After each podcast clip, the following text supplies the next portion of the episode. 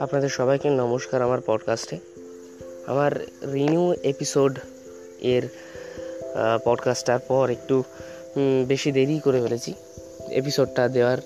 সেটা হচ্ছে, আজকে কোনো গল্প নয়, আজকে কোনো স্টোরি নয়। আজকে হচ্ছে পুনরায় লকডাউনের পর মানুষের মানসিক অবস্থার সম্বন্ধে একটি ছোট্ট আমার ভাবনা চিন্তা আমি আপনাদের সামনে তুলে ধরছি। সো ধরুন এখন বর্তমানে তো লকডাউন রয়েছেই এবং আমি তো লকডাউন পালন করছি এবং ঘরেও রয়েছি। ঘরের থেকে বসেই আপনাদের এই পডকাস্ট বানাচ্ছি। তো আমি অ্যাঙ্কারটা আমার ফোন থেকে আনইনস্টল করে দিয়েছিলাম। যখন আমি আবার এটাকে রিনিউ রিইনস্টল করলাম আবার ফোনে তখন আমি দেখলাম যে আমার প্লেস হচ্ছে একশো চোদ্দ এবং রিসেন্ট অডিয়েন্স হচ্ছে চারজন। সো দেখে আমার মনটা খুব আনন্দে ভরে গেল। যে লকডাউনের মধ্যেও যে মানুষের এই ছোটো ছোটো আনন্দগুলো মানুষকে অনেক বেশি প্রভাবিত করতে পারে, সেটা আমি বুঝতে পারলাম। আর এবার আসি লকডাউনের কথায়। দেখো লকডাউনটা আমাদের স্বাস্থ্যবিধির জন্য যেমন উপকারী, তেমন মানুষের মানসিক দিকটাকে খুব বাজেভাবে এটা প্রভাবিত করছে। মানুষ খিটখিটে হয়ে যাচ্ছে, মানুষের মেজাজ খারাপ হয়ে যাচ্ছে, মানুষ, মানুষের সঙ্গে কথা বলতে পারছে না।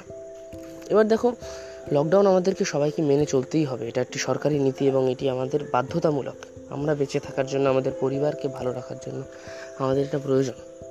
কিন্তু তা বলে নিজেকে অসুস্থ করে ফেললে তো আর চলবে না।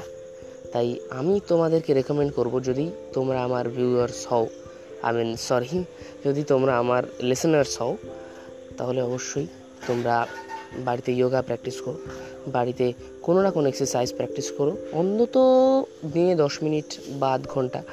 এখন তো ফ্রি টাইম প্রচুর, তো অন্তত আধ ঘণ্টা থার্টি মিনিটস মেডিটেশন করো।